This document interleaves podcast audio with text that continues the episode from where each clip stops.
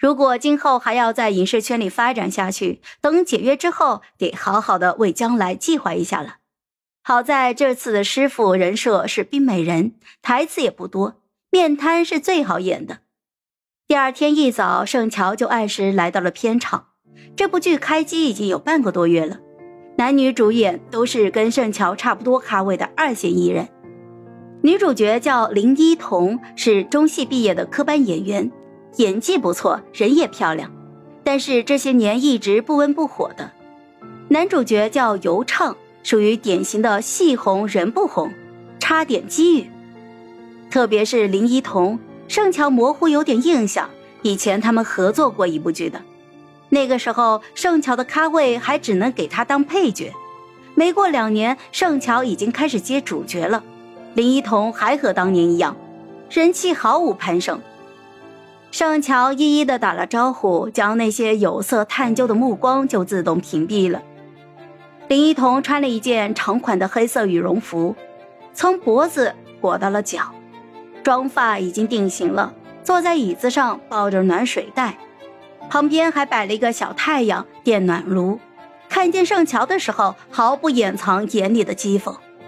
嗨，小乔，好久不见呀！盛乔还赶着去化妆，懒得跟他计较，就冲着他甜甜的一笑。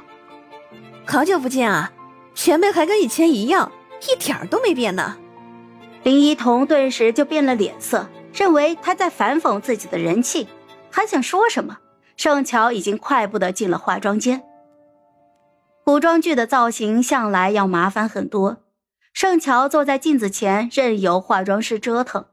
先戴了一个发套，做了古代的发型，然后是化妆，最后服装师拿了一套红色的纱质长裙让她换上。她本身的长相和气质是偏清纯可爱的，化妆师加上了她的眼妆，又在左眼的下方点了一颗泪痣。将整体的气质往成熟魅惑上拉了不少。方白在旁边是看呆了，这还是他第一次亲眼看见盛乔的古装扮相，觉得他这模样简直就是古代那祸国殃民的红颜祸水本祸呀！盛乔冷的是牙齿都打颤了。小白，你傻了？你快给我拍照啊！方白反应了过来，赶紧掏出了手机。客串角色，剧组也不会专门给他拍定妆照，相关的宣传只能够自己来做。拍完之后，盛乔就立刻裹上了外套，还没缓过来，导演就已经叫人来催了。天还在飘着雪，导演把盛乔和男主角尤畅叫到了一起，拿着剧本就开始讲戏。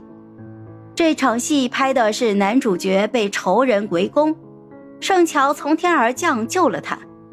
盛乔就一句台词，主要还是威亚戏和打戏。外套一脱，感觉五脏六腑都冻僵了，四肢也不听使唤了，整个人都抖得厉害。穿好了威亚，导演就说：“哎，你别抖，一抖啊，气质就都没了。”我去，你只穿一条裙子不抖，你试试看。